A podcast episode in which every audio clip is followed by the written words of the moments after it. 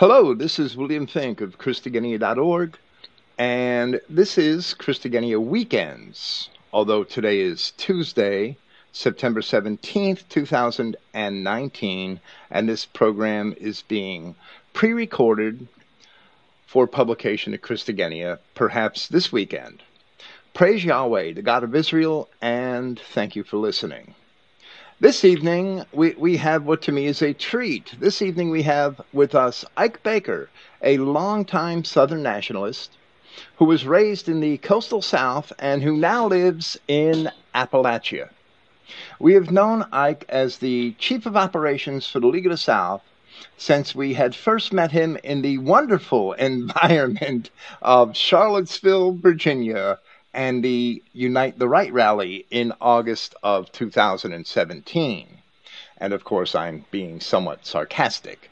Earlier in his life, Ike had for a long time served as an officer in the U.S. military, and it would be interesting to learn how he had transitioned from that mentality and environment into Southern nationalism, and more recently, even to Christian identity because some of our listeners from from outside of the South are sometimes confused about the League of the South, its policies, its intentions, its objectives. We would also like to discuss with Ike his view of the purpose of the League and its attitude towards whites in other regions.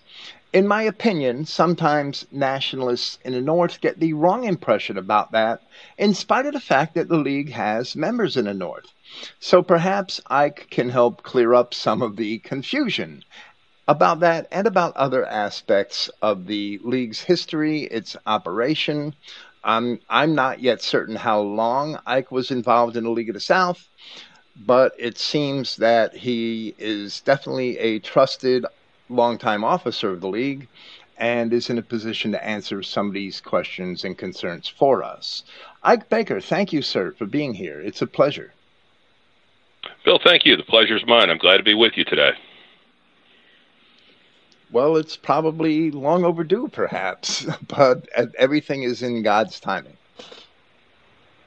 Yes, sir. I agree with that. I'm happy to be here. I, I, listened to your introduction. Thank you for that kind introduction, by the way.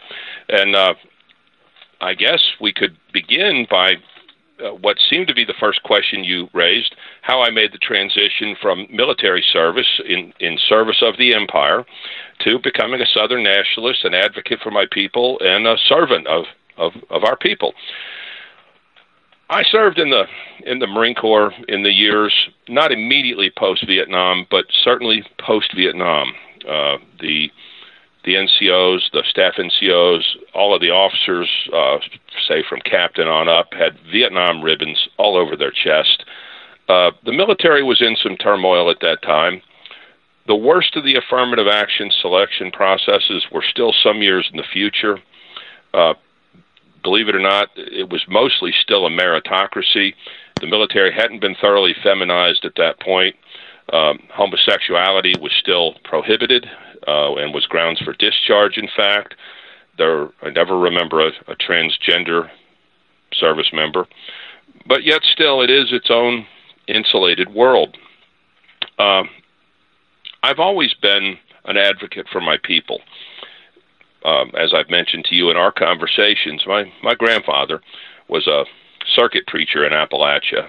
Uh, he rode a mule and didn't have a home church, but I've sat in on his, on his sermons many times as a boy, and he taught us from the very beginning things that we now know are just common truths.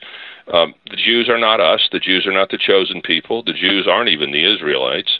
Um, I, I never ever was taken in by Scofield deception because simply in my formative years it was never taught to me. I've never seen Scofield's lies as anything but lies. Um, I've never been part of any church or worship body that uh, that that that preached Scofield lies.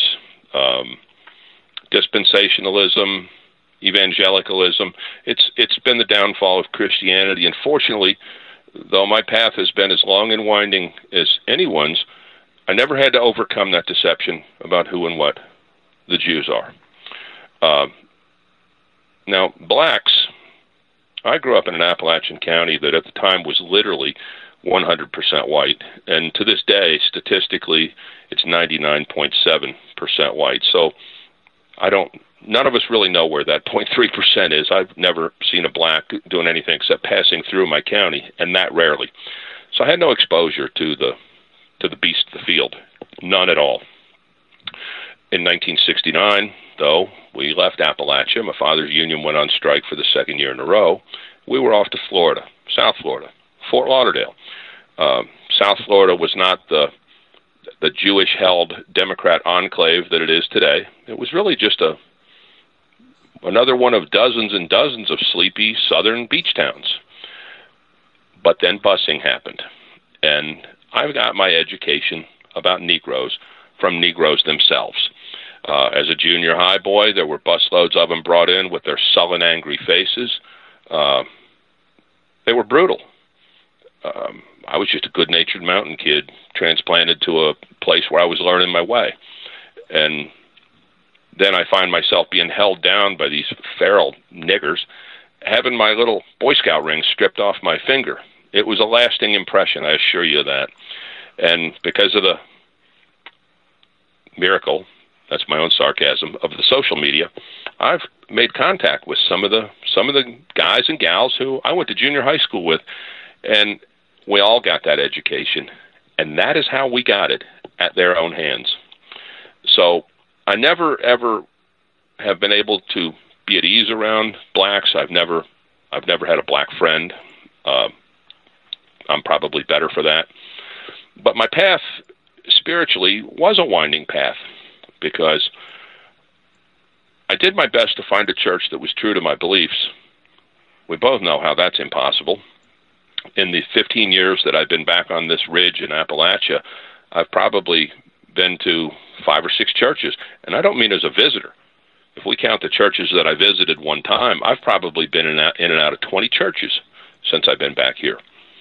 And uh, I thought I might have found something a few years ago, a Reformed Baptist church in a in a city almost an hour's drive away. That's how badly I wanted to find something. I was willing to drive past 30 or 40 churches to get to this one. And uh, I heard that preacher preach from the pulpit that the Jews are the devil's children. He referred to Israel as you and Israel. I heard him thunder from the pulpit that there's no such thing as Judeo Christianity. There's Judaism and Christianity, and they are not compatible. And I thought I'd found my home. And then, about close to a year ago, um, Antifa, doxed me, and they doxed me where I live. And uh, I found no support from this church, no support from this man. I can't call him pastor anymore. And in our final conversation, I began referring to him by his first name. Uh, he wanted to discipline me for being a white nationalist. I, I, I refused to accept that. He stopped being pastor. He became Cliff.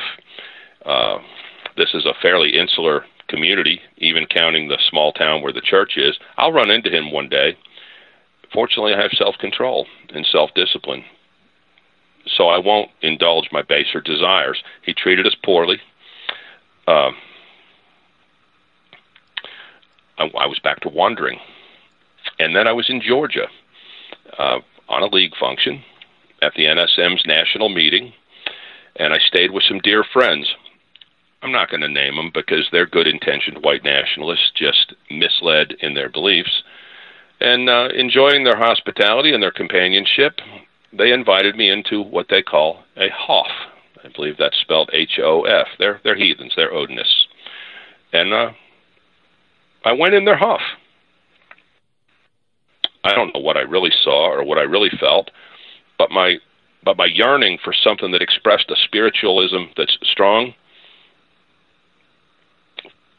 focuses and enhances masculinity and is in no way cucked to the Jew, the black, the Muslim, or any of the things that mainstream Christianity is completely cucked to, I thought I'd found it. And uh, I spent three and a half months um, unknowingly completely lost. I participated in some of their pagan heathen functions. I broke bread with them. I stayed at their various homes and thought I might have found something. Well, four and a half months later, I knew I didn't belong there, and I knew I was finished.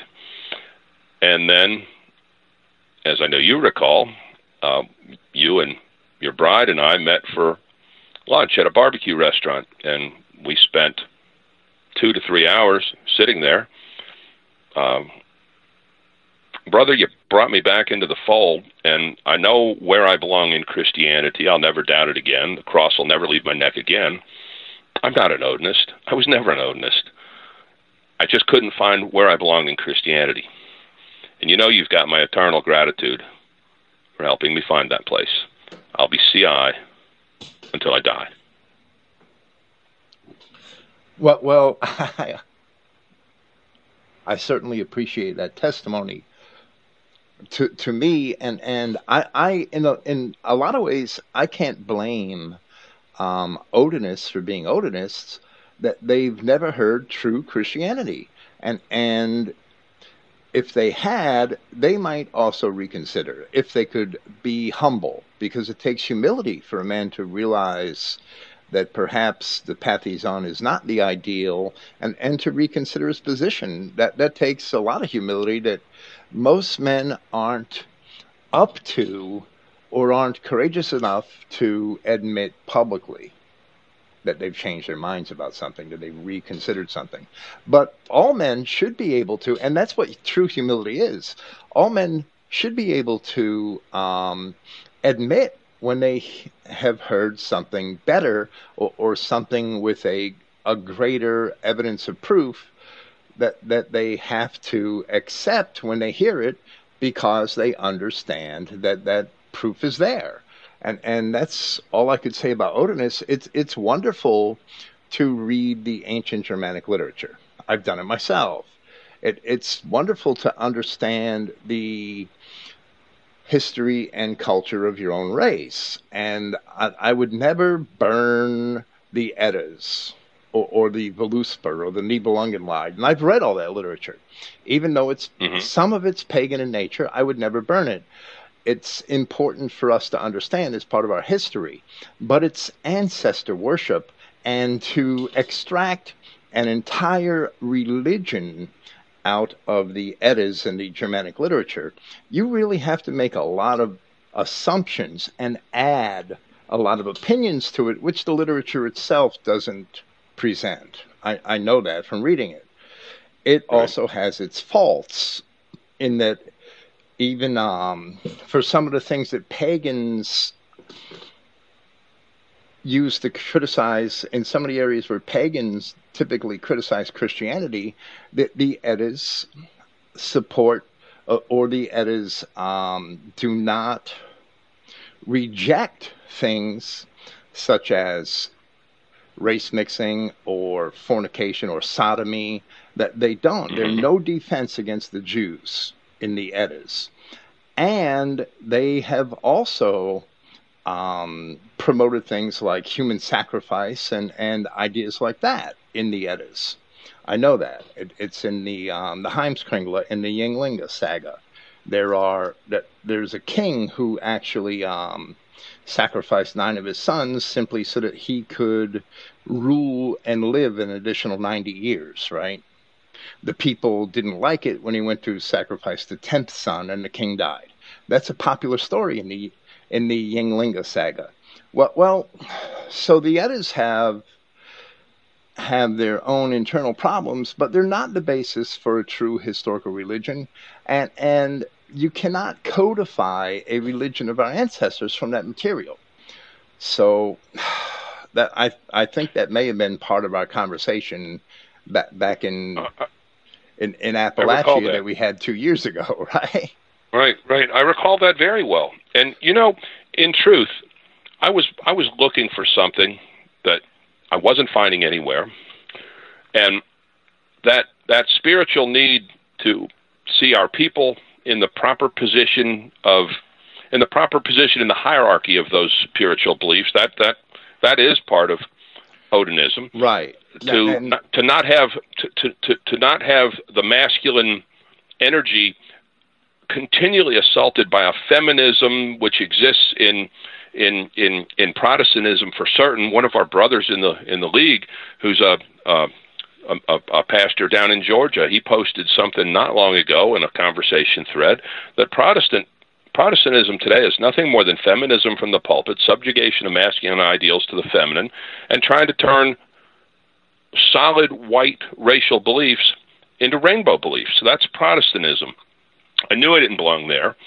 And when I walked into this this this Odinist immersion, that might be a good way to put it, because their home is is is they're they're a, they're a mature man and woman, you know, close to my age, and this is their belief system. So I was immersed in this for a long weekend, and I thought I'd found something.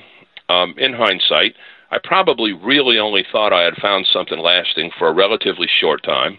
Um, I spoke with Dr. Hill about it the following day because it was a league function, and and Dr. Hill's a he's he's commander of the league. He's he's someone I have I set great stock by, and he said to me, Ike, he said you need to be careful to discern whether what you think you saw or felt was a welcome or a warning.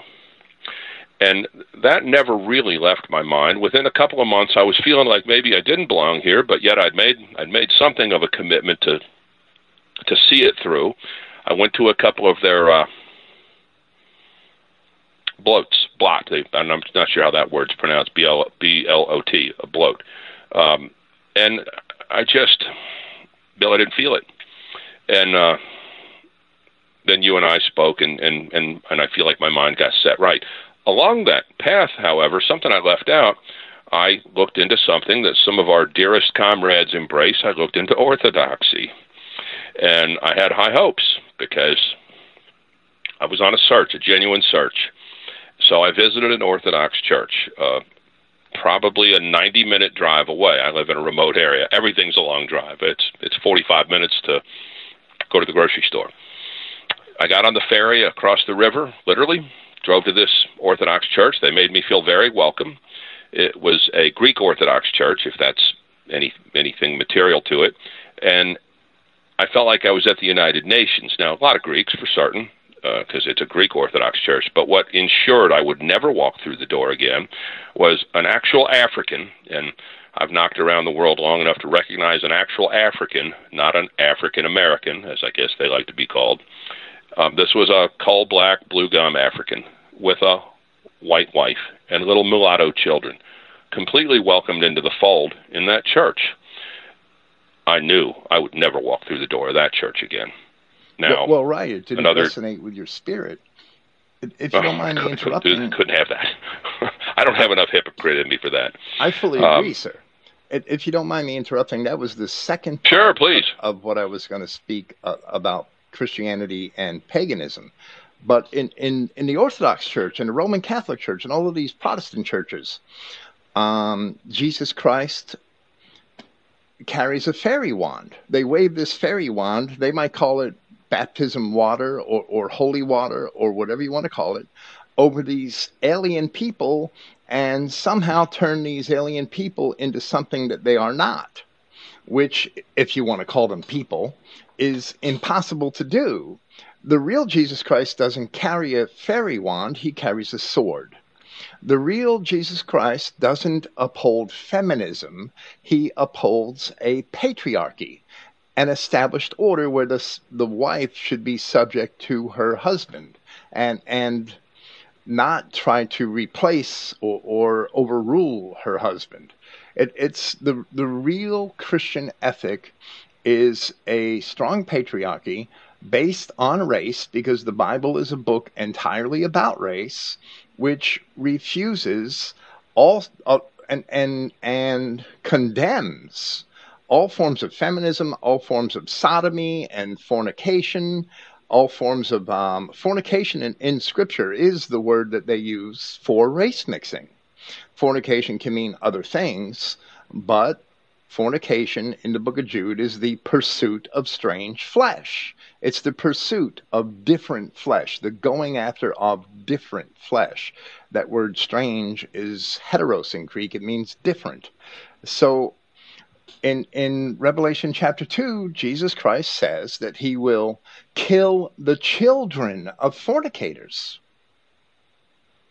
I will kill their children with death, he says. Why would he do that? Because God rejects bastards. God rejects race mixing. You have that in your spirit, but it's no longer being taught in the churches. I would bet that your preacher grandfather did teach that in the church. But where he was preaching at that time, he probably never encountered it. And he would have been shocked to encounter it. Certainly. Uh, where, where I where I live to this day, it's just not something you see. Um, it it doesn't happen here now. The the actual city in the middle of my state, it's a medium sized city. Uh, it has everything that a city has. If you go there, you're going to see miscegenating couples. You're going to see little mulatto children. Uh, and of course, every, every Walmart on the planet has what a Walmart has. But in in my grandpa's day, I I don't believe it happened anywhere very much, and in the part of the world where I come from, it really never happened at all. Uh, but seeing that in that uh, in that Orthodox church, that absolutely ensured that I wouldn't walk through the door there again. Now, one of our comrades, who's a Russian Orthodox, he tells me that's not part of the Russian Orthodox Church, but I'm I won't be going back to any Orthodox church. I yeah, my natural desire to learn and discover truth hasn't gone away, but I'm not searching for where I need to do that anymore. Uh, I, I won't be bothering to go in a Reformed Baptist church or a, a, a wholeness church, which is how holiness is pronounced where I live, wholeness church. Uh, I won't be going to any of these uh, uh, churches because I'm where I belong now. Uh, it was a path like I'd mentioned to you a little while ago when we were having a uh, an informal conversation, my path about certain things has been a straight line, and it really wasn't much of a path because I started out, as I mentioned, I I, I knew who and what the Jews were, and my education about blacks was pretty effective, and I learned pretty quick. But my my path spiritually has been as winding as anyone's could be, uh, and something I saw recently maybe not all that recently, and I can't remember whether it would have been an online meme or maybe it was a T-shirt. I don't recall. You may have seen this before. It says Christianity is not a club; it is a blood. That really resonated with me. It's it's it's only for us. Um, you, you know, you, we can't throw the pearls before swine. I hesitate to quote much scripture because I'll make a mess of it, and I don't really want to do that. But I believe that's what it happens when these evangelicals t- try to carry Christianity to the darker races. I think they're casting our pearls before swine. Well, absolutely. Um, is that would that be an apt description? Would you say? Yes, that's an absolutely true description. That do not give what is holy to the dogs. It, it's um, there are many proofs in the New Testament that the Christian gospel was only to be brought to certain nations, to certain tribes. James des- described those tribes, so did Paul of Tarsus. The um, denominational churches ignore all of that language, and if they can't ignore it, they attempt to spiritualize it by claiming that those words don't really refer to genetic tribes or, or genetic sons or a genetic father. I, I did a presentation a couple of weeks ago titled Spiritual Sperm because that word seed in Scripture is physical. It's the Greek word sperma, which is the word we get sperm from. You cannot spiritualize that. Not at all.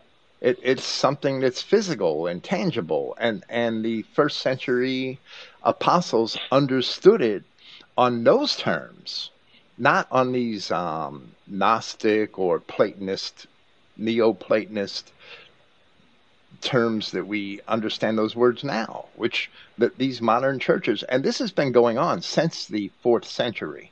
And I've established this in a lot of my presentations, in a lot of my sermons, that the the fourth century Roman, well, what became the Roman Catholic Church, had accepted Gnosticism and Neoplatonism and began to interpret these words in Scripture as if they meant something other than what they actually mean. In Scripture, a father is a biological ancestor and nothing else. In, in the Roman Catholic Church, a father is a spiritual guide or teacher. That's not true.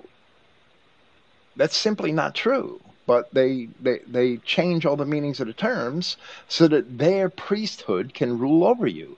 And, and the Eastern Orthodox Church has followed that same pattern, that they came from that same cesspool of Greek philo- philosophical thought, which had poisoned Christianity in the fourth century. I don't accept that. I don't accept it at all. The earliest Christian writers would not have accepted that. They would have rejected all of that. The churches Understood. don't follow them. Understood.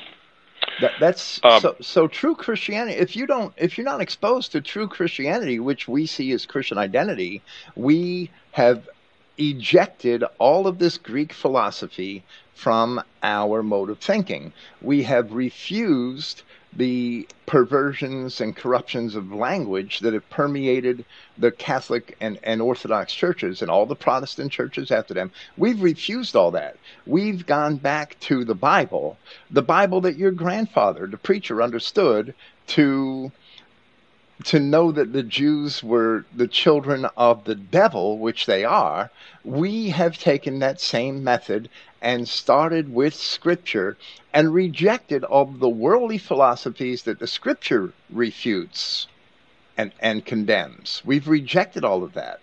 And, and we take Scripture and history and the original meanings of words in order to understand Christianity. Right, that's the right. only way that, that it makes sense. When you have these things, like you had, th- this is one thing that I did not know about you was your early experiences with Negroes, right? With with niggers, with blacks. But because it, it my- was, I- it, was it was tough on a twelve year old kid. Well, well, right. I had my own education in much the same way when I was six and seven years old, and Mhm. and and it, it's so I was always a racist in in especially in that respect, and I had the same experiences with Puerto Ricans and Cubans and other races. So I, I've always been um, red pilled in that manner. And Sure. it, it did affect a lot of my thinking when I went into law enforcement later in life. But I found that at that time, in, in the very early 1980s, that most white men thought like I did. They just were afraid to say it. That they were afraid to express it, and you had to keep it contained if you wanted to keep your job. So I'm sure that you had that same experience in the military. I encountered that most definitely. You know, uh, in the military that I served in, you know, I alluded to some of the social changes that have wrecked the the empire, the military of the empire hadn't yet occurred. They were still some way into the future. Uh, and I did spend all of my time in a uh, in a combat arms MOS, and I remember reading something in the it might have been the very late 70s or the very early uh, 80s. It was uh, that 93% of the combat arms in the branch of service I served in uh, were white, and of that 93%, an, a, a very disproportionate number were white Southerners. Now, I've I became fast friends with uh, Boston Southies. Uh, the South Boston is an enormous recruiting ground for combat arms. I learned I learned that there are tough, hard white men from all over this country, uh, north of the Mason Dixon, down here in Dixie. Um, I made fast friends. The the nonstop wars since 2001 have taken a lot of my friends away because where I left the service, some of them made a career out of it. And just a short aside, uh, back in 2011 or 12, I can't recall exactly which, I stood in for a man that I had served with. I'd known him since training. He, he had been killed in Anbar, Anbar province, and his daughter was getting married. And she asked me, me, to walk her down the aisle in place of her father, who was a tombstone in Arlington at that point. Broke my heart, but I know he would have done it for me, so I did it uh, without a second thought. But the military that I served in was still mostly a meritocracy until you got to a level where promotions became political, and that's always been the case. The blacks that I encountered, motor T, motor transport, uh, supply, uh, food service. Uh, sometime in the past 20 years, food service has been turned over to a French company called Sodexo or something of that nature. So there are no more food service specialists in the military, at least the, the way I understand it. I could be wrong. But that's where you encountered blacks, uh, uh, jobs that weren't particularly risky. They might be physically demanding, they might be demanding on your time or whatnot, but that's where you found the majority of the blacks in the service. And you really didn't find many in combat arms at all. Uh, combat arms would be defined in a ground service as uh, infantry, armor, or artillery. Overwhelmingly white, and the officer corps of each of those uh, specialties were overwhelmingly white. So I didn't have a lot of a lot of exposure to blacks, although what I did have was almost uniformly bad. I uh, I recall living in a in a in a squad bay in uh, at a base in California, where we had a common laundry area between two big squad bays. That's a, a barracks, in other words, and you're responsible for doing your own laundry. No big deal. And uh, I went in there one evening, and some of my laundry was missing. Okay, well, you know, thieves are everywhere, right? A day later, I see this buck, this this useless, sullen-faced, dead-eyed nigger, wearing my T-shirt from a gym in my hometown. There's this, this is an incredible coincidence. I of course confronted him, and he he swore because they lie like they breathe that uh, his his daddy had got him that. And uh, what city's it from? He didn't know, and said it right on it. I ripped it off him. Ended up that was my one of my first of several write-ups. I never I stayed out of serious trouble. It never prevented me from being promoted, but uh, I. Uh, I had my share of small black marks. I just never had a major one. Uh, and so my, my experience about these people has always been like this. When I got out of the service, I, I, I became a general contractor. I followed my father into that business. I might have related this story to you. I don't recall. But uh, I, uh, I was doing a massive amount of concrete work one summer, industrial renovation. Uh, you'll go through concrete like you wouldn't even believe. A typical concrete truck holds 10 yards. There might be days I'd pour 150 yards of concrete. It's quite a lot. And uh, I needed a, a pump and finish company, a place and finish company who could handle this volume of work. This man was recommended to me. I went to see him in in in South Florida. That's a trade that has a, a, an overrepresentation of blacks. I went in this guy's office. His office is in the front of his warehouse, just a you know working man contractor's office, the same kind I had. I was never in an office tower or anything like that, Bill. I went in, we met, we made a deal. I let him know I had a lot of work to do, and it was you know I needed a crew out there, whatever it was, three or four days away. Um, we spoke the evening before to confirm everything. I set it up as is typical in that business for the contractor I was using to place and finish the concrete to actually release it from the dispatcher at the concrete plant. Um, he released, I want to say, three or four trucks, and uh, he comes over to me while I'm on the tailgate of my truck working on some something. I had a notebook open, and he says, uh, "Mr. Baker, I, I need to talk to you." Okay. He says, "I'm going to need more money." What? I'm going to need more money. I said, um, "What are you talking about?" He goes, "I'm going to need to get more money from you." Uh, I go, you're talking about from here on out? And he goes, I'm going to need more money for the concrete that's on the way. This nigger's robbing me, Bill. Okay, I got concrete coming out. Uh, at the time, I was probably paying forty-five, fifty dollars a yard. I got fifteen hundred dollars worth of concrete rolling to the job site, and I got this guy holding me over a barrel because they're not ethical. They don't. They have larceny in their DNA. Uh, how much do you need, John? He tells me he needs he needs another four hundred and four hundred dollars and change. It might have been four hundred conversationally. Say he needed four hundred more dollars. Okay, I'll I'll I'll I'll play along. I said four hundred dollars. That's it. You're not gonna when I when I when I give you an extra four hundred. You're not gonna tell me you need another four. Oh no no, I wouldn't do that. Okay, but yeah, you probably would. Yeah. So I went and uh, I went to my own bank and uh, I got enough money to pay him off for the day for the work he was doing for me that day. When we finished, I paid him off in cash. It's not really how that's done you normally he normally would have waited a few few days for me to get a draw from the client. I would have deposited the money, let it clear through. It might have been typically a week before he got his, his fee from me. I went and got cash out of my bank. I paid him off, and he his eyes got real big. A cash! And uh, he says, "Well, thank you, sir." I go, "Thank you too. I won't need you anymore, John." I ran him off. Um, never had it back. He it cost me four hundred dollars to get rid of him, and uh, I found a, a contractor that evening after a dozen phone calls. Turned out white man with all ASE certified concrete finishers, first class hydraulic pumps. Uh, now that fella made tens of thousands of dollars for me that summer, whereas this other fella, I don't remember what he walked away with that day, probably a thousand dollars somewhere around that. But he he cut his own throat. He he screwed himself hard because he had to get his hand in my pocket. So my education about blacks I hope at this point in my life it's finished because I don't live around them anymore. But I'm always prepared to learn more. Well, that's well, my that, that that's my experience with them. That that term carpe diem describes that how they live their lives. They only live for today. That mm-hmm. that's the way. No forward are. thought at all.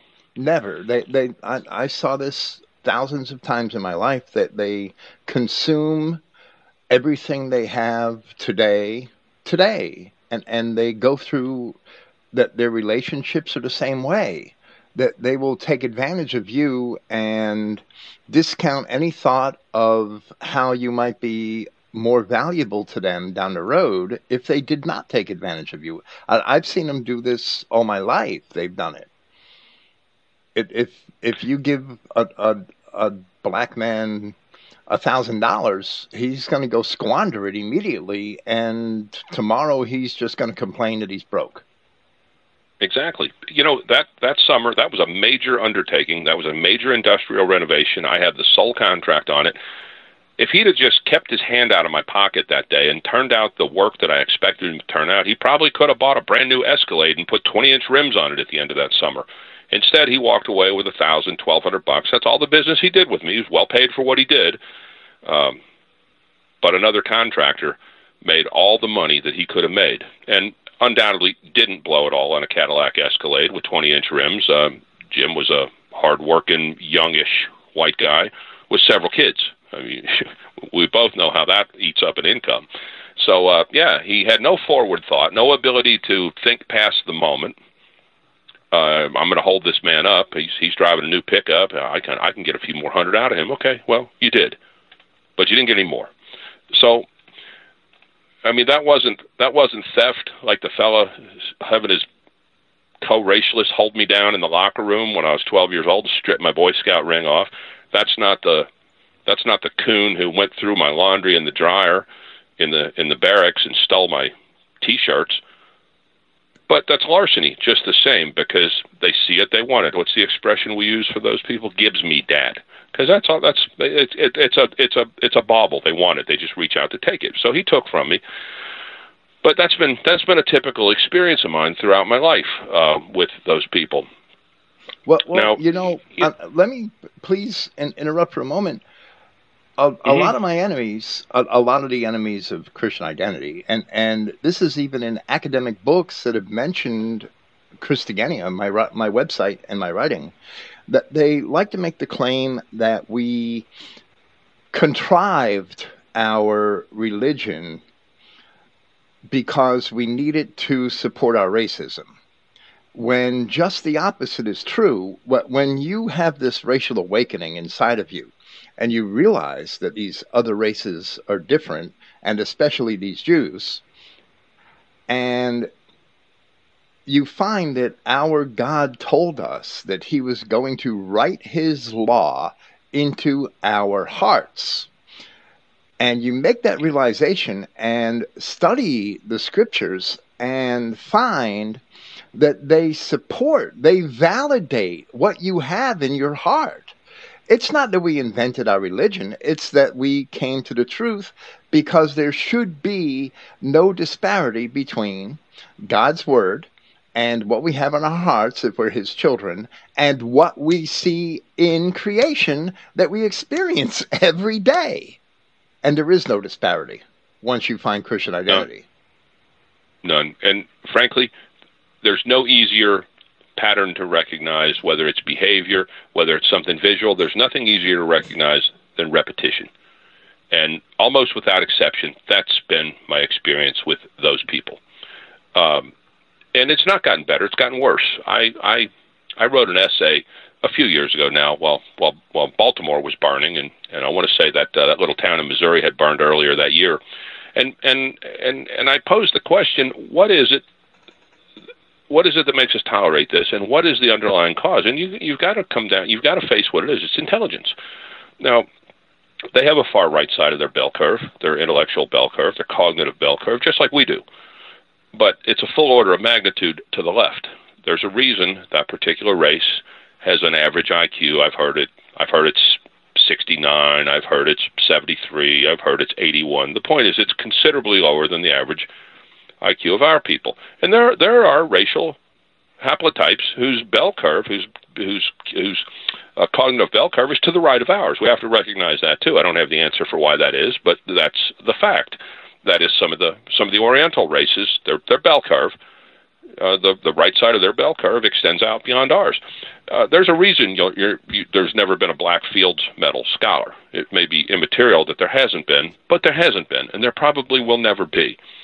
Um, my experience with those people, as far as it goes, is that there's a there's a core of them. It may be anywhere from 10 to 20 or 25 percent who's actively got it in for the white man. They're going to try to get over on you. They're going to try to commit violence against you. They're going to they're going to do something proactive against a white person if they can.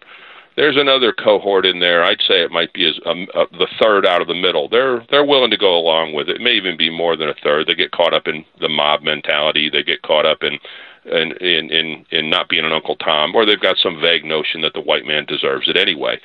I've actually encountered very few who wear the mantle of civilization convincingly. And even them, I question what they really are underneath that facade. Well, well, to me, they're just beasts. Whether they're blacks or they're Orientals, they're just beasts. They're not sure. us. They're sure. beasts. They should be seen as beasts. They should never be seen as people.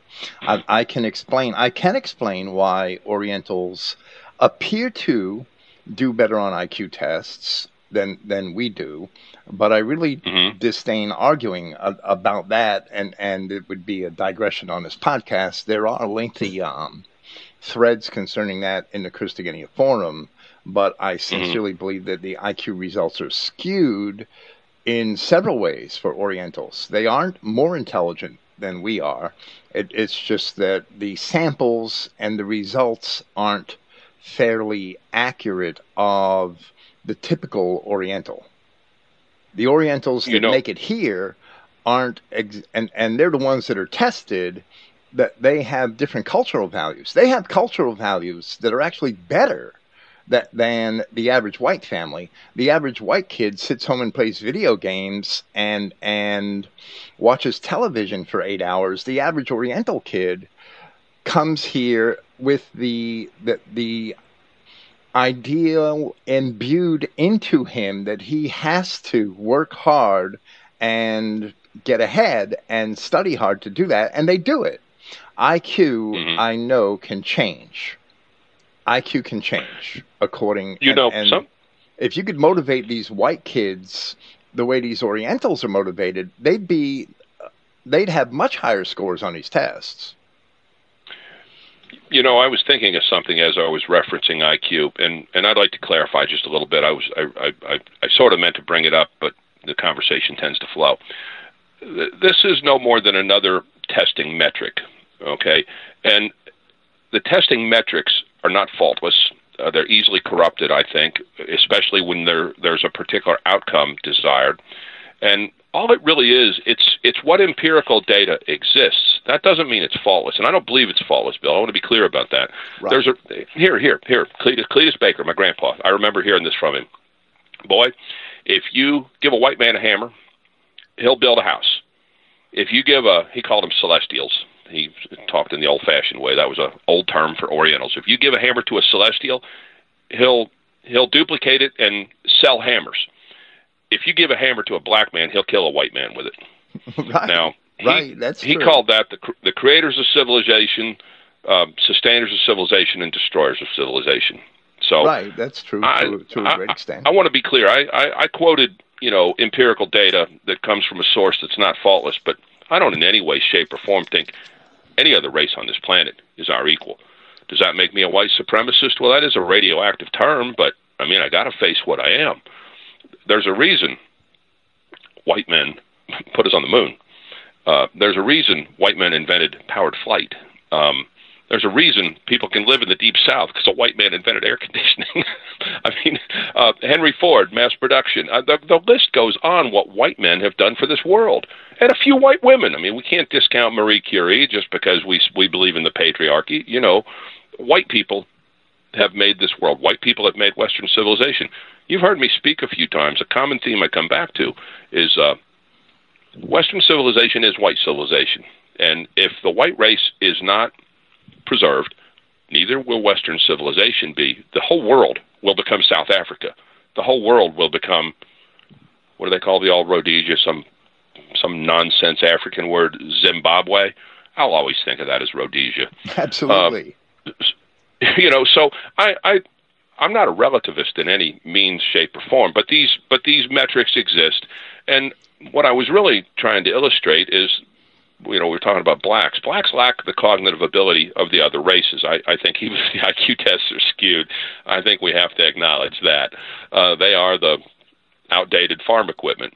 But uh, uh, that's how I see the world. White civilization is Western civilization. And that might segue us a little bit into something I know you said you wanted to speak about some, and that's uh, how how the league and Southern nationalism relates to the rest of Christendom, the rest of white civilization, i.e., Western civilization. And uh, I've actually said that very line before uh, publicly that if we don't preserve Western, if we don't preserve the white race everywhere we won't preserve Western civilization. Now, in the League, we're Southerners. Uh, most of us are Southerners by heritage. Some of us are Southerners because, you know, we've come to live in the South. But we're not a reenactment group. We're not the sons of Confederate veterans. We don't require a genealogical test. I mean, conversationally, on the way to that state park where we had the picnic after the Shelbyville demonstration a few years ago, I was in the car with Michael Tubbs and Michael Hill. And conversationally, we all realized that we had ancestors who fought at the Battle of Murfreesboro, right in that part of Tennessee. So we happen to have that, that, that DNA link, I guess you might say. And we are focused on what's good for the Southern people because we are Southerners. We encourage, actively encourage, and support in every way possible with the exception of sending our manpower out of the South, we encourage whites everywhere to do for their own branch of this wonderful tree of white civilization what we're trying to do for the branch that is Southern civilization. Um, our envoys have gone to South Africa and spent time with the South Africans. The South Africans have sent envoys here to us, to the League. Uh, you're probably aware. We had a South African envoy from uh, I can't think of the name of the city he's from. That's not material. He marched up Market Street with us in Charlottesville. Do you know the man I'm talking about? Simon. Simon. I can't. Yeah, remember Simon Roche. Simon That's Roche. right, Simon Roche. Um, he he he's a he's a great friend of the league. The league's a great friend of theirs. Now, are we going to get on a plane and go take up arms in South Africa? Well, no, we're not. And we don't expect them to come to the South and physically join our struggle, but we're with them in spirit. I, I I don't I don't like how that sounds because people say, well, I'm I'm not going to be with you in that little small southern town, but I'm with you in spirit, you know, because I got to go watch SEC football or what have you.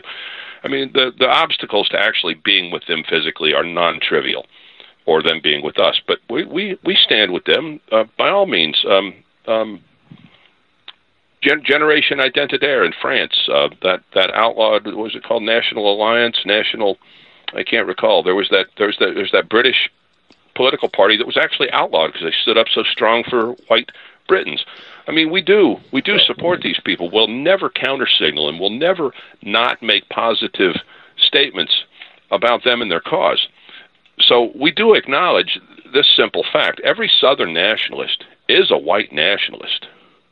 Now, every white nationalist is not a Southern nationalist. We're a we're a subset of white nationalism. Now, there's people in the league who are very parochial about it. They're trying to atomize us down to the last common denominator. I actually made a joke with someone recently that I'd had enough of this this atomization, and I'm going to say that's it. I'm I'm in favor of Ike Baker nationalism, and that's it. If you're not Ike Baker, you can't be part of my nationalism. Now that the point's ridiculous, but I think you understand what I'm trying to say. We don't need to atomize past the point where we already are, and we have lots of active members, active members who travel from northern home locations to come and participate with us in the League of the South. Our chief medical officer is from the shores of Lake Erie. Uh, how we could be more welcoming to folks who are not genetic Southerners or Southerners by location, I mean, I don't know how it would be possible. Now, I was asked recently, would we would we ever take the league, say, to somewhere in Ohio? Well, we are the League of the South. We we're probably going to confine our physical activities to the South. Although I want to be clear, I'm not the commander of the league. I'm I serve the league if the commander of the league directs me as chief of operations to plan an operation in, well, say Sonny Thomas's hometown, Springboro, Ohio, I'll get to work. I'll plan an operation for Springboro, Ohio. But that hasn't happened. And in my opinion, it may not. But that doesn't mean that folks who don't live in the South or don't have a genetic link to the South are not welcome to be among us. Uh, the, the official league statement, the official league policy statement, um, any person of goodwill who shares our ideals can be part of us. I mean, it goes without saying, we are an ethnocentric organization. Um, we wouldn't welcome non whites. We wouldn't welcome a Jew. We wouldn't welcome a Muslim. We, we do have Odinist members in the league because, as we discussed, they're, they're following a religion that they believe to be true. We believe otherwise. But at the heart of it, we're racial brethren, so they're welcome to be with us. Um, Bill, you know the leadership of the league is CI. That's I don't believe that's a secret. I don't think I'm letting the cat out of the bag on that. Well, at least most so, of them. that, that there are some, a couple of Orthodox on the board, but I'll overlook that. well, let me let me put it another way: the, the the leadership who actually leads a formation in somewhere, and you know exactly right. the three men that I'm talking about. Right, the men that put We're their all, feet to the pavement are, are CI. We're all CI. We're all, we're all CI. That was you know well, one um, well well that was a major reason I was attracted to the league. I, I mean, it is because not only what was um, were the leadership CI, but a, a, lot of the rank and file were either CI or open to hearing about Christian identity, which, mm-hmm. which is to me sure. important. It, it's mm-hmm. um, mm-hmm. that this is one thing I, that I'm I am totally puzzled about and mm. you expressed it yourself, but you didn't put it in these terms. You know, Southern nationalism and these denominational religions don't go together. They don't go together. You I'm not sure how to reconcile that. I'm really not. Um, I'm just going to hope that with your good efforts and some particular individuals coming to their senses, that we can reconcile this. Uh, when, when I these speak, church, I'm sorry. Sorry. No, I'm sorry, Bill. You go ahead, please. But when I speak to certain individuals, they just reject me, and, and they reject me based on the grounds of their church doctrines. But don't they? It, it befuddles me that they don't see the cognitive dissonance in their own thinking. It it puzzles me too. I remember an expression you said to me after the Florida conference: "You can't be a nationalist if you follow the teachings of a foreign potentate." Right. And I'm not sure how they reconcile that in their own minds. Now, here's what I will say in a pragmatic sense, and in a in a in a true leadership perspective. These are these are talented people. They serve in roles, many of them of great value to us. And whatever the contradiction is that they've got going on, as we see it, they, without hesitation, stand with us and stand in support of what we're doing. They are a part of us. Their contradiction in many in most cases and certainly at this point not in any cases with leadership their conflict has not led them away from the league we have had a few people whose churchmen advised them that they need to get away from us and a few did but for the most part um, our our department heads who are, as you put it, part of denominational religions, they're either not being counseled poorly by their potentates, or they're able to reconcile it in their minds. Uh, in a perfect world, we wouldn't have to deal with that, but. Well, well, I don't make an example of these men. I don't pick on them, and you, you, you I respect them. I, I mean, I've had some good conversations in person with them, even though right. they will despise me in social media. And and and and when they when I see them despise me in social media, I do confront them, but I keep it contained to where they yeah. despise me. I don't go chasing them around the internet or or trying to um so, social media can be such a pox you yes, know uh if if all of our dealings were face to face like civilized men there would be a lot more politeness and a lot less bombast i think Absolutely. that's a fair statement social media is a pox in many ways Absolutely, because when I see it to your face, I'm not going to be a smartass. I'm going to think no. twice about that. I've had occasion to meet people face to face who were very, very, very bold and on the internet, and that there, and and now they've got 239 pounds of Ike Baker standing in front of them, and they're not the same person they were at their keyboard, Bill. right, I know. I experience it all the time. It, it's you know, social media is is um people have a lot more testosterone behind a keyboard. Uh, yeah, I guess. I mean, for me, it's kind of constant, but then we're the men we are. Um, anyway, I do try these... to respect these men, uh, especially since a few of them are longtime Southern nationalists who have done a lot of mm-hmm. good for the cause. But but it's just difficult for me to understand them because of the dichotomy in their minds that they can't see. Oh, absolute contradiction. Here's here's what I hope for, and I'm going to imagine you might agree with this any of us can come to the truth. And I just hope for their sakes that they do. Well, In the right. meantime, I'll, I'm still glad to have them as comrades. I'll still stand right next to them on the barricades, and I'll still stand up for them as a brother. But I hope they can come to the truth. Well, I'm hoping to do a podcast with Dr. Hill himself this week on that very topic. Excellent, excellent. I'll be looking forward to hearing that one. I sure will.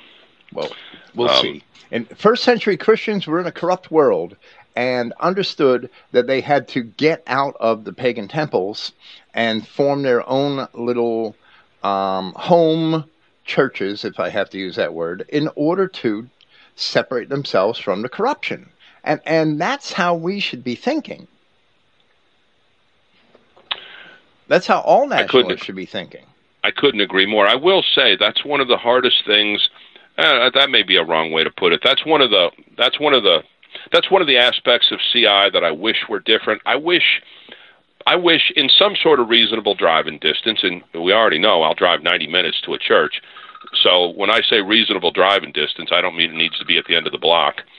I wish there were a CI congregation that I could go sit in and have fellowship with my with my fellow believers every single week. But since we don't have that, I'll I'll I'll do what I need to do right here in my own home. Well, well, we have a um, CI chapter, a, a CI chapter. I'm sorry, a League of the South chapter here in the Florida Panhandle, and the whole group is CI. All ten Wonderful. of them are CI.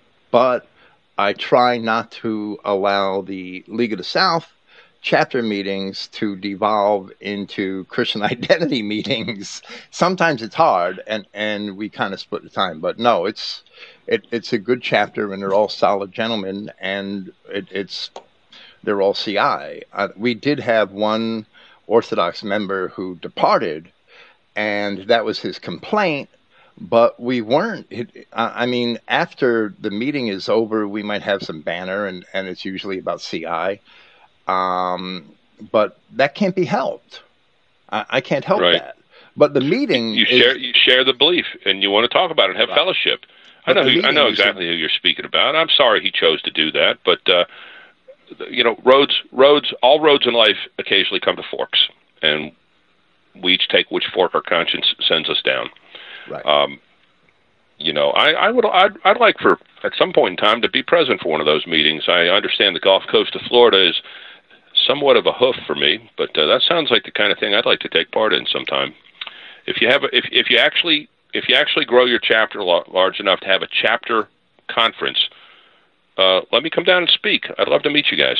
Well, you can come down anyway, anytime you want. I, I mean, October is going to be a little difficult this year. The schedule is kind of full, full already, but November is probably open, so you could stay we here and it, we could take you to a chapter meeting. As far as the league and religion, you know, we've, you know, Dr. Hill and uh, the leadership has has made this clear several times. The league is not a church, not meant to substitute as a church. We we we are an explicitly Christian organization. Uh, I don't know of anybody in actual leadership who's not a Christian, even if it's a, a, denominational, a denominational Christian. Uh, obviously, we don't welcome alien religions or alien races at all. We are an ethnocentric organization, and uh, we are going to keep our our racial compass true. Uh, you know, I think it's fair to say the reason the reason Odinism and and and that set of beliefs is still those individuals are still made welcome. They're white people following ancestral beliefs. Uh, 1500 years ago, uh, my forebears and likely yours too followed those beliefs. So they have a place among us. There again, just like our denominational Christians, I'd love to see them come to the truth. But in the meantime, as long as they're willing to turn out and be with us as we go and pursue our operations around the Southland, hopefully they'll find the truth or the truth will find them. I was actually thinking about that just recently. Yeah, I was on a search, but then again, the truth just seemed to find me. Maybe that's how it's supposed to work. I I I, I don't know. I'm that's for somebody far smarter than me to reason out. Well, well, that but, was uh, that, that I was I was raised a Catholic, but my father it is from a split background of of, of Irish Catholic and German Lutheran and my mm-hmm. mother is from a Baptist background, but she was adopted by my grandmother's second husband, and he was a Lithuanian Catholic, so he sent her to Catholic school. So right. I, I was raised a Catholic, even though most of my ancestors, three quarters of my ancestors, were historically Protestant. So I was an apostate Catholic because by the time I got to seventh grade, I, I realized that how hypocritical the priesthood was and, and how rich they were in a poor white neighborhood. And I also realized how um, vain it was, even if I didn't use those terms, how vain it was, how silly it was to kneel and pray in front of statues and, and things like that. And, and I was apostate from the Catholic Church. And, and by the time I was 13 years old, 12 years old perhaps, and didn't open a Bible, except for a couple of times when I was a teenager, didn't really open a Bible, actually read it until I was 36. Mm-hmm. I didn't learn what Christianity was actually about until I, the Christian identity found me, as you put it, and I wanted to sit and see if it was true. And studied it for 11 years from a critical viewpoint making sure that if it was true, I could prove it every step of the way. I was critical right, in all right. my studies. I still am. I understand. I do.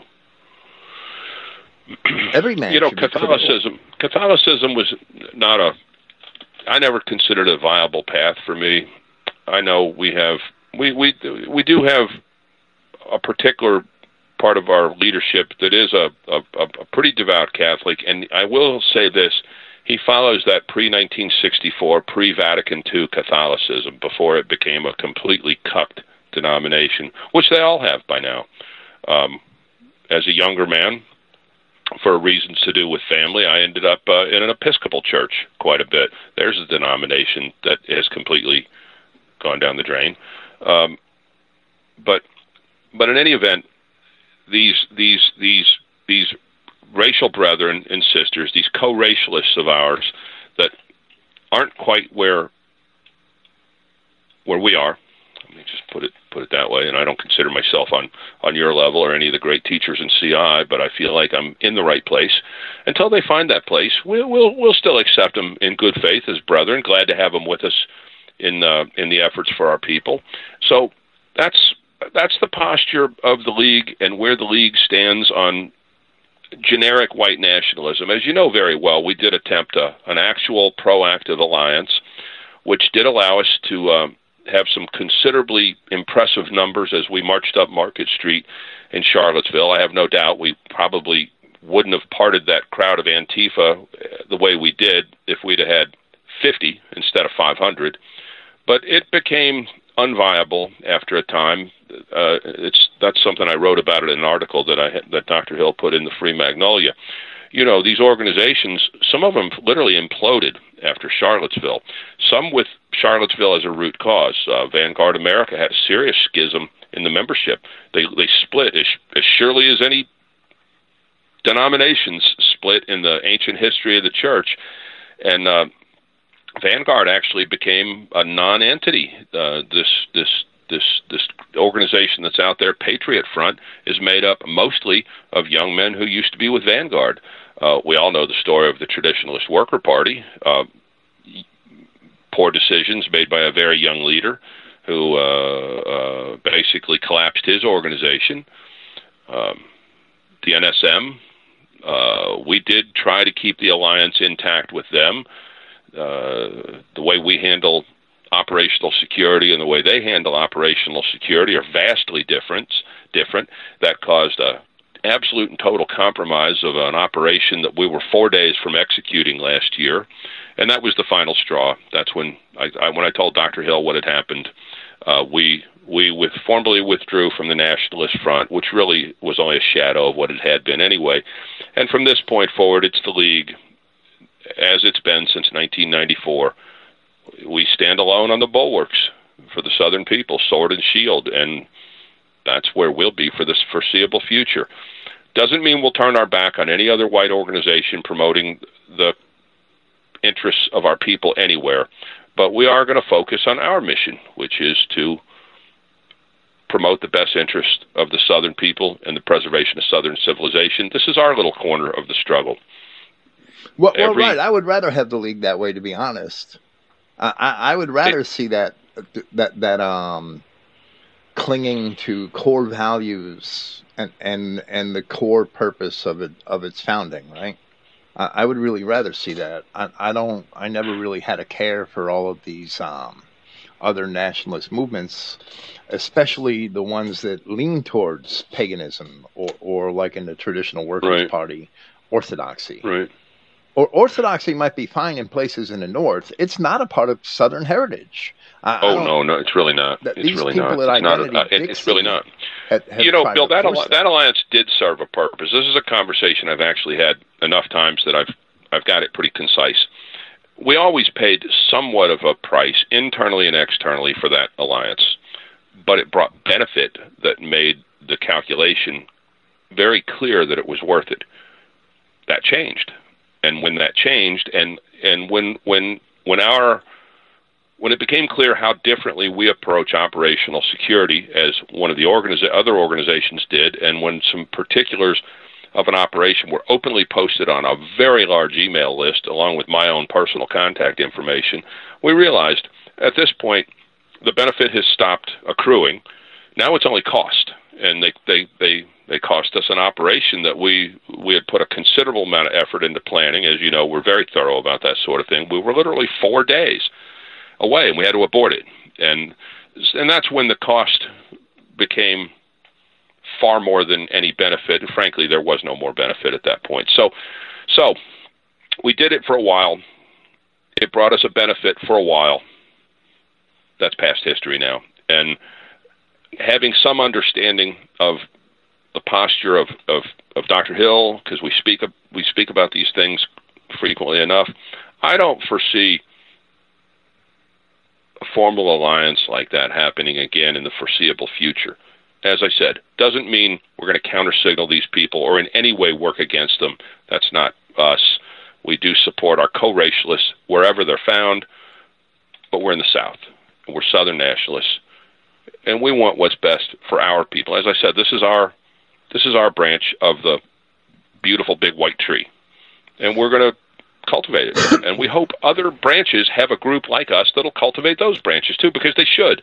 I don't know that a League of the North is necessarily what we're looking for, but uh, would be out of the question. Why not? Uh, uh, uh, how about I don't know, I mean we could come up with fictional titles. How about the Indiana Rangers or something something like that. Some some organization that's you know the the the the, the mid. You get my point. The point is that what we're doing in the South should be duplicated elsewhere because we're all going to have to be responsible for our own areas of operation. There are p- parts of this country that are all but lost. Uh, well, well, right. I, I do. I do believe that that when Babylon falls, when mm-hmm. the empire crumbles, and it's it's going to happen. We don't know when. It could be a hundred years from now, but it's going to happen. Mm-hmm. That that mm-hmm. people will have no choice but to think both tribally and regionally. And, mm-hmm. and I agree with that. You don't um, have a, a connective infrastructure in place with your own people so that you can um, well, you would already have a group in place. You wouldn't have to form a group. So, so that you can be organized and act in one another's interest when the cookie crumbles, then you're going to crumble along with it. That's right. So it is in, right. in, the interest of, of these people, these nationalists in the North and Christian identity people in, in the North who are all nationalists along the true ethnic lines just naturally in Christian identity people to have their own little associations in each area of the North. And even I though the League of the South that. is I a southern, even though the League of the South is a, a Confederacy-wide endeavor, right? It has it, it it's an organization of sub organizations. That's the way it's structured. Which mm-hmm. the basic building block is the local chapter and and That's right. It, if the League of the South grows and flourishes, which I do pray that it does, and they don't all have to be Christian identity, but if they all have Christian values, and it, and they're all centered around their local chapter, which is, in my opinion, where your church should be the chapter shouldn't be your church, but your church should be comprised of members from your chapter because you're all like-minded. Well, well, that's a, uh, something I'm going to get into with Dr. Hill anyway. But but good. They're your people, and, and they should be your church. Anyway, I couldn't agree with that more. When you know, for several years, I signed off most of my electronic communications with uh, with something I had found elsewhere. I, I didn't I didn't dream this up, but it was so apt. I would close every electronic communication with these simple words: arm up, tribe up, tempus fugit, Latin for time flies. Time's right. flying, and we feel like where we're at puts us a step ahead of other whites elsewhere who are not organized and who are not networked with each other, who are not who don't have strong bonds of mutual trust.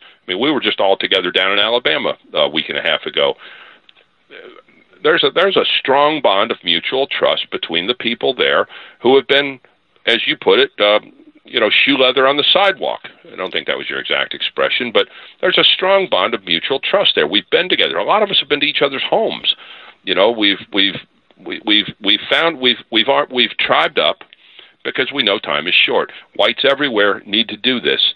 And yes, I'll say they should use what we're doing as a template. There's things we can improve, we can always improve, but there's very much that we're doing right. And whites who make common cause with each other elsewhere, you can pick any region, pick any place in the world for that matter, should be doing what we're doing here. Um, and hopefully even doing it better because we've always got to come back to Western civilization is white civilization. And if white civilization falls, Western civilization is gone. Period. If we don't preserve our people, prevent this this this this replacement, this great replacement that's underway everywhere in the world. It's far worse elsewhere than it is here, and it's far worse in other areas of this country than it is in the South. But this this demographic replacement is going to be what does us in if we don't countermeasure it. And in some places they are very far gone already. So we we have to hope that they find each other, network with, with each other, find forge these bonds of mutual trust, make an organization, because as a you know, the region of the country I come from was where the actual Coalfield wars were fought. I'm not really a big Union man at this point in my life, and uh, I, I don't necessarily believe in a lot of their aims and objectives anymore. But uh, the, the United Mine Workers used to have a president named John L. Lewis, and he said you have to organize because one man by yourself you have no power. You organize and you have power, and when you're organized into an organ into a, into a group like we have I believe there's a synergistic effect. You get very talented people, very intelligent people. They feed off each other. I've I've heard that called a, a mastermind. Uh, a group of very intelligent people all pulling in the same direction. Bill, I think we have that. Can we get better? Sure. We can. We we we we, we should never stop trying to get better. But whites everywhere need to do what we're doing here. Um, I've I've thought I believe like that even before I came into the league you know, you had mentioned you weren't sure how long I had been in the league. Uh, I believe it was 2013 when Dr. Hill brought me into the league. I think that was it.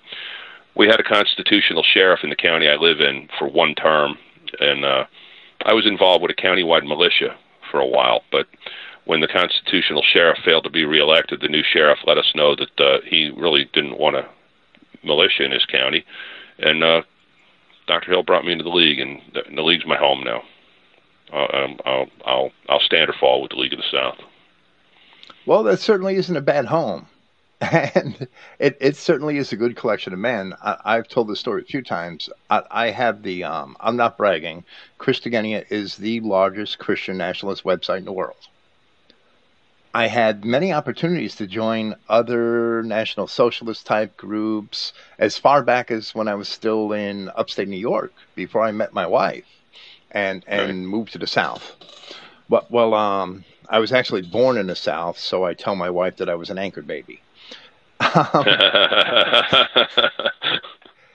anyway, the kind of anchor baby we need, not the kind we get these days. well, well, I, I, had my opportunity to join several groups. Christogenea, it is a website. It's an academic endeavor. Yes, I have a big forum, but those people are spread all over the world um, I, I, you can't organize anything out of an academic endeavor. And I felt that the need, I, I, had to do something with my own feet on the ground if I was ever going to um, be able to present myself as a legitimate Christian nationalist. You can't live your life behind a keyboard. That's what the Jews do. That's what our enemies do. I right. can't be that way. I have to get out and be able to meet like-minded people and and work with them. And and of course, I, I um, part of what I do is naturally to spread my own religious ideology. I can't help who I am, and and um, that that's what I do. So I can't help that, and I'm not going to try. But but I, I've been well received by league members even when they reject my, my, my um, our our I should say Christian identity faith.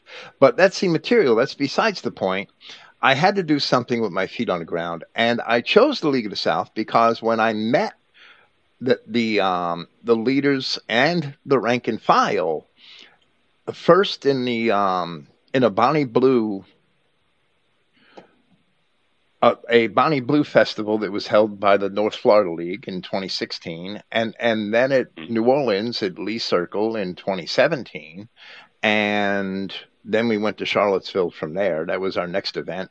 Well, well, and in the meantime, I had done a podcast with Michael Hill, and I had a few long conversations with other league members and Michael Tubbs.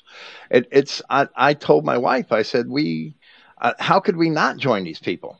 their Christian identity, that they're true to their cause, and and that they're all seemingly good, solid individuals with a good objective in, in the preservation of their Southern race and culture and heritage. And they're on the same page as we are for the most part as as Christians. How could we not join? I would be turning my back at that point on, on a good group of Christian men. So I couldn't do that. So for that reason, well, I joined glad, the League of the South. We're glad we're glad to have you both. I I, I, I don't mind telling you that. Uh, I'm I'm I'm glad to have you out there. I'm glad to have uh, I'm glad to have such a CI teacher amongst us as one of us. Um, so you know, sounds like we have both found a home, and let's just uh, let's pray for the success of our organization, the preservation of our people. I well, think it's a worthy endeavor, and I think it's I think there's a there's it's an excellent way to spend one's life. All nationalists have to do something besides sit and post memes on Facebook. Sitting and posting memes on Facebook gives certain people a sense of accomplishment, like they've done something. In reality, they've done nothing but preach to the choir. It gives them a way mm-hmm. to vent. That's an artificial sort of venting. I, I mean, I post memes on Facebook, but that's not the solution to our problems. That's not going to get us anywhere in the end. It, it's no, it, but it's, I, um, I, I have to say though, some of your memes really get me laughing out loud.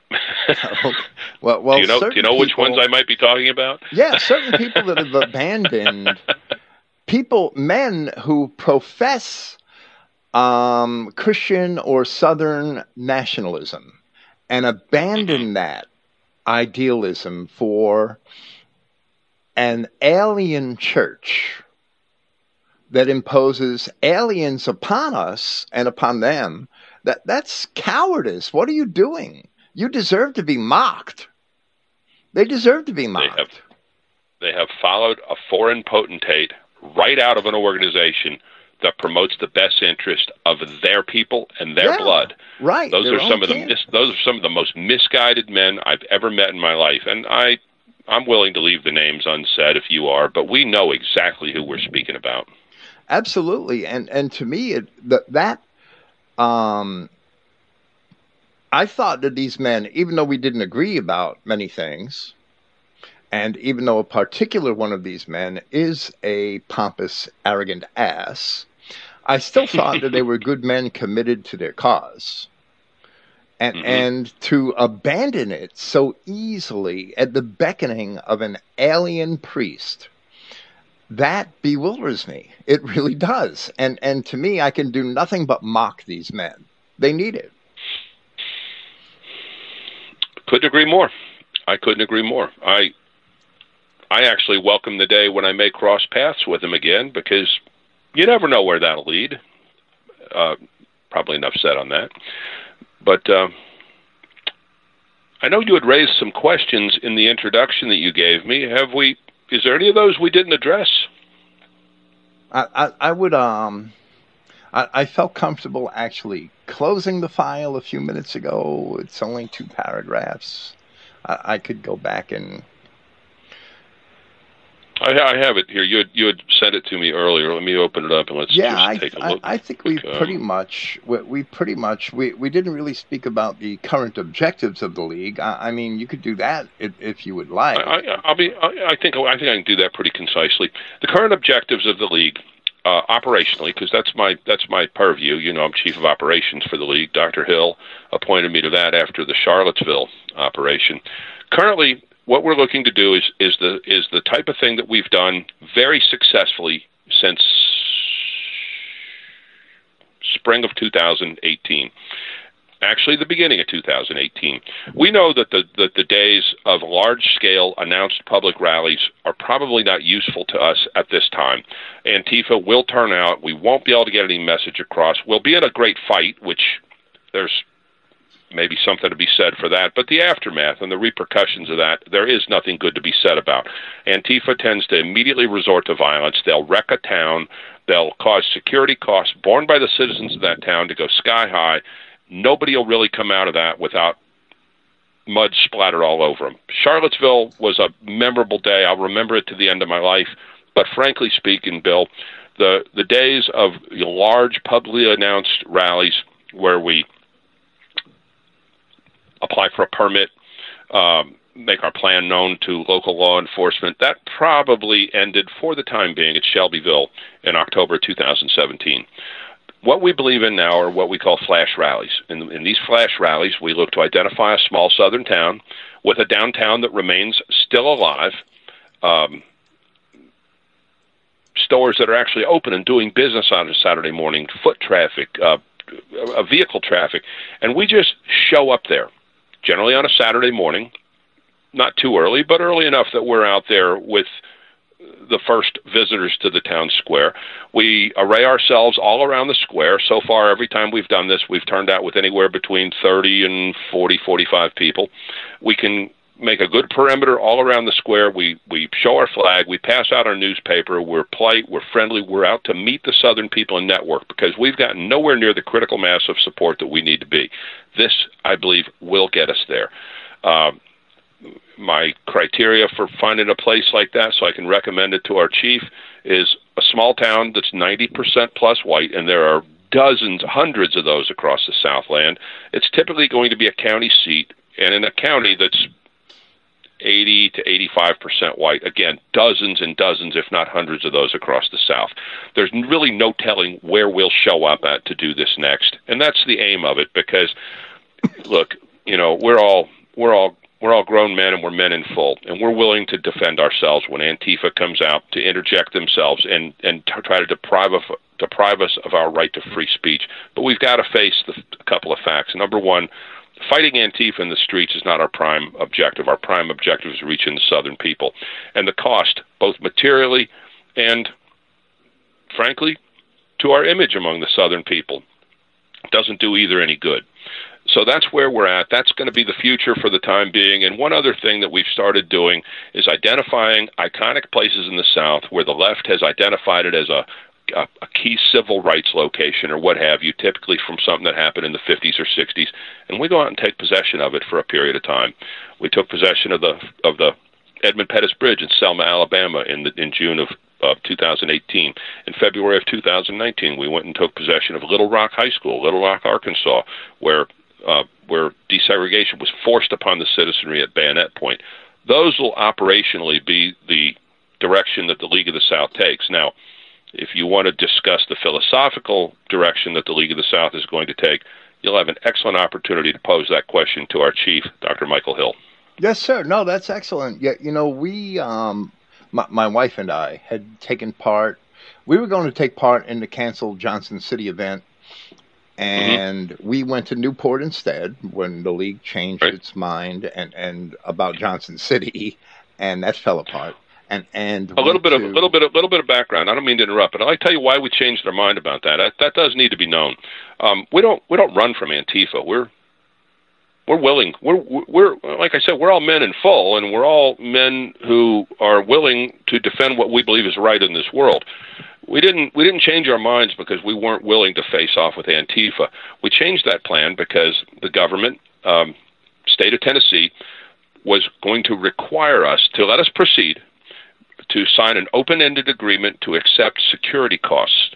Those can climb into six figures in the blink of an eye. Right. Uh, we're not a wealthy organization. We we have some means, but we're not. We don't. We we don't have millions of dollars sitting around doing nothing. We we bowed out of that because we were going to be forced to accept a condition that we couldn't financially take on and we are we are we're a law and order organization. We should also be clear about that. We don't advocate illegal acts. We don't promote illegal acts. I don't plan anything on behalf of the staff of the league that's going to take us into the territory of illegal activity. We don't talk about it privately. We're we're a law and order organization. We should be very clear about that.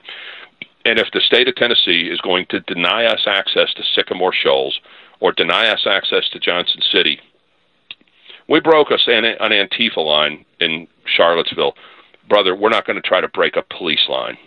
We're on the same page with that, right? Oh, I agree. And and let me say that I, I was actually privy to all that information. Um, I thought you might be.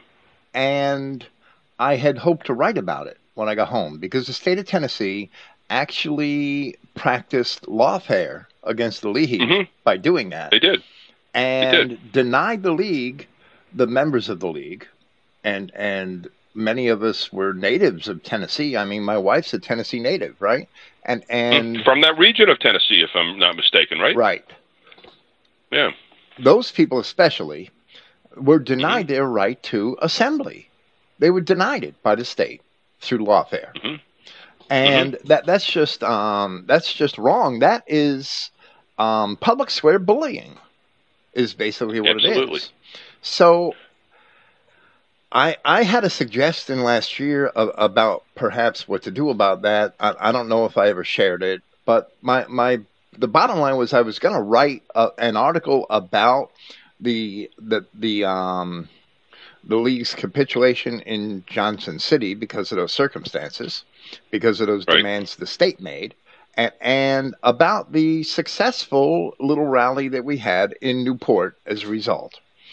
And I never wrote about it because about six days after we got home, I got run over by a hurricane, what which I remember that. was a huge distraction in my life. So, so it still know- is to this day, right? So I just couldn't write the article that I wanted, which would have been entitled Newport News, I think, or something. But but I, I never got it wrote, and I don't think anybody wrote about it.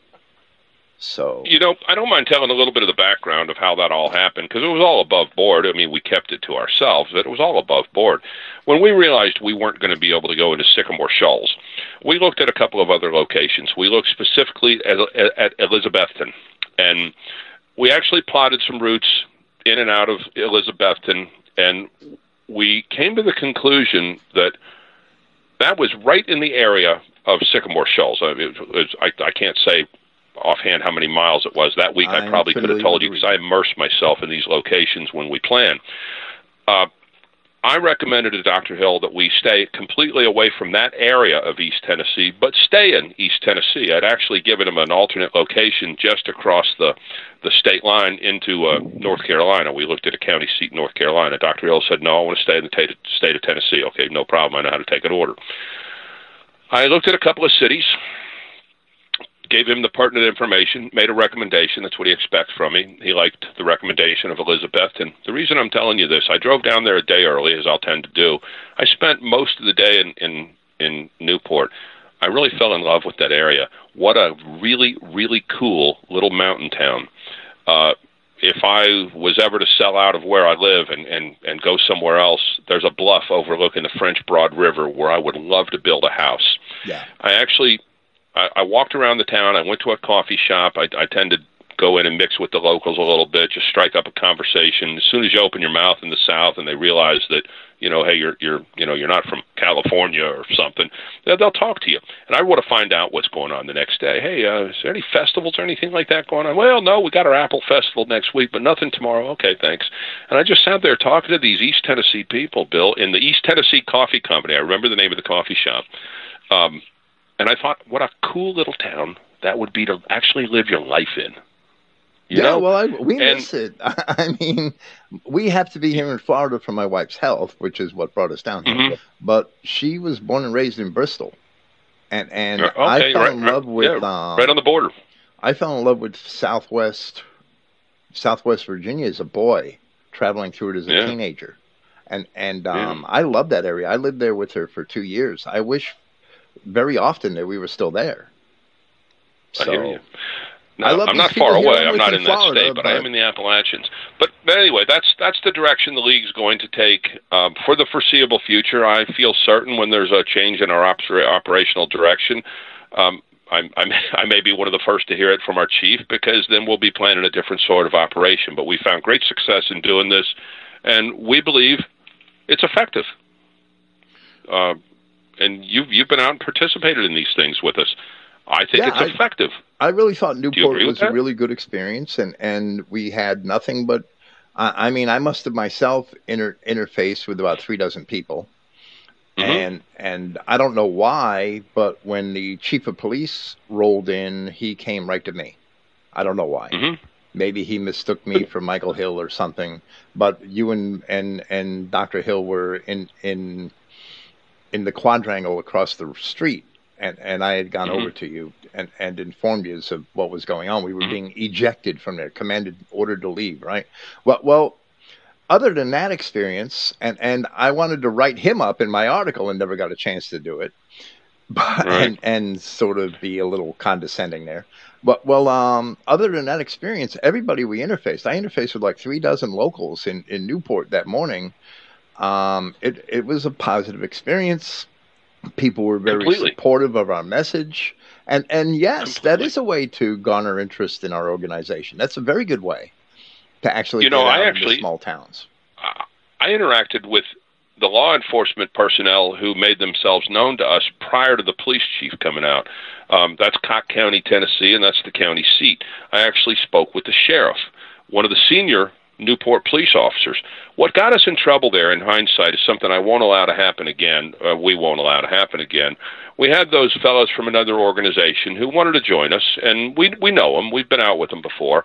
I had to make them take their masks off because we're the League of the South. We don't wear masks. They they they complied readily. You know you know you remember the four, five, six lads I'm talking about. I'm sure. Yeah. But uh, they, they're they're they're they're youngsters, and they they took some flags and got four abreast, abreast and they started stomp marching on the sidewalk. Well, that's obstructing a sidewalk, and and we had a quite a w- large perimeter there. We had we had we had leadership all over the place, but these guys they rubbed somebody the wrong way and got us run out of town. I, I know how that happened. The, the, the, the police chief, if you recall, he uh, he claimed that we were having a parade, and I yes, said we're sir. just out here demonstrating. He said no, well, there's there's there's four men marching up and down the street, and I knew exactly who he meant. But also, it's worth saying that was about three and a half or four hours after we first got there and set up. We had accomplished what we went there for. Yes, sir. Yes, we did. I would have loved to have seen you poke a, a figurative stick in the police chief's eye for running us off, but we had already been there. Uh, uh, Dr. Hill probably would have told me to wrap that up certainly within the hour, if not sooner. So, yeah, I hated that that happened, but you know, that that's the backstory for why that happened. Those four lads, you know what I mean by stomp marching. You know, they're they're marching in steps, stomping their feet on every step, and they're marching down the sidewalk with flags. That's just a little town. This is not Fifth Avenue in New York City. Four men abreast block the sidewalk. Okay, that's it. Party's over. And Police chief had his making a- pretense to tell us to leave. that they were making a pretty ridiculous exhibition that was quite different from the decorum of the league members that were there. You can absolutely rest assured that won't happen again. Wonderful.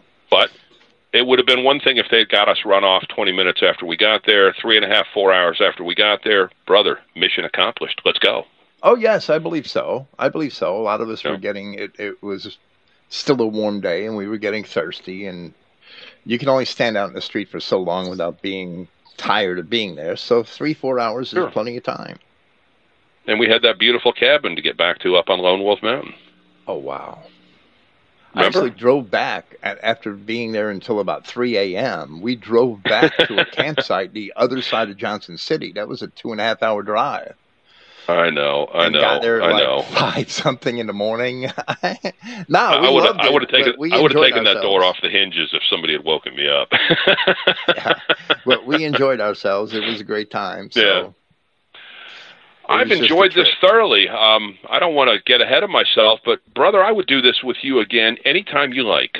Well, thank you, sir. I, I, I really do appreciate that, and it's been a real pleasure having you here. And I'm Thank sure you. my Thank you so listeners much. will enjoy it very much. Now, I'll, I'll watch for a post of when this is going to uh, be on because I want to be sure to hear it. And uh, there's at least uh, one or two others who I'd like to let know about it. But uh, I've I'm enjoyed it thoroughly, and I can't thank you enough for everything you do for the league. And you know, you know how I feel about that time we spent together a year ago. It uh, it, it it'll mean a lot to me as long as my heart beats and I draw breath, and I really mean that. I pray that we have more of those times. So do Yes, I. Sir. Thank So you very I. much. And and I'm thinking this will probably air Saturday. Excellent. Brother, thank you for your time. Thank you for giving us a giving me a platform to speak about the things that matter to me in this world and uh can't say enough good about uh about you and Christogenea. Thank you. And praise Christ. Praise Christ. Amen, brother. You and Melissa be well.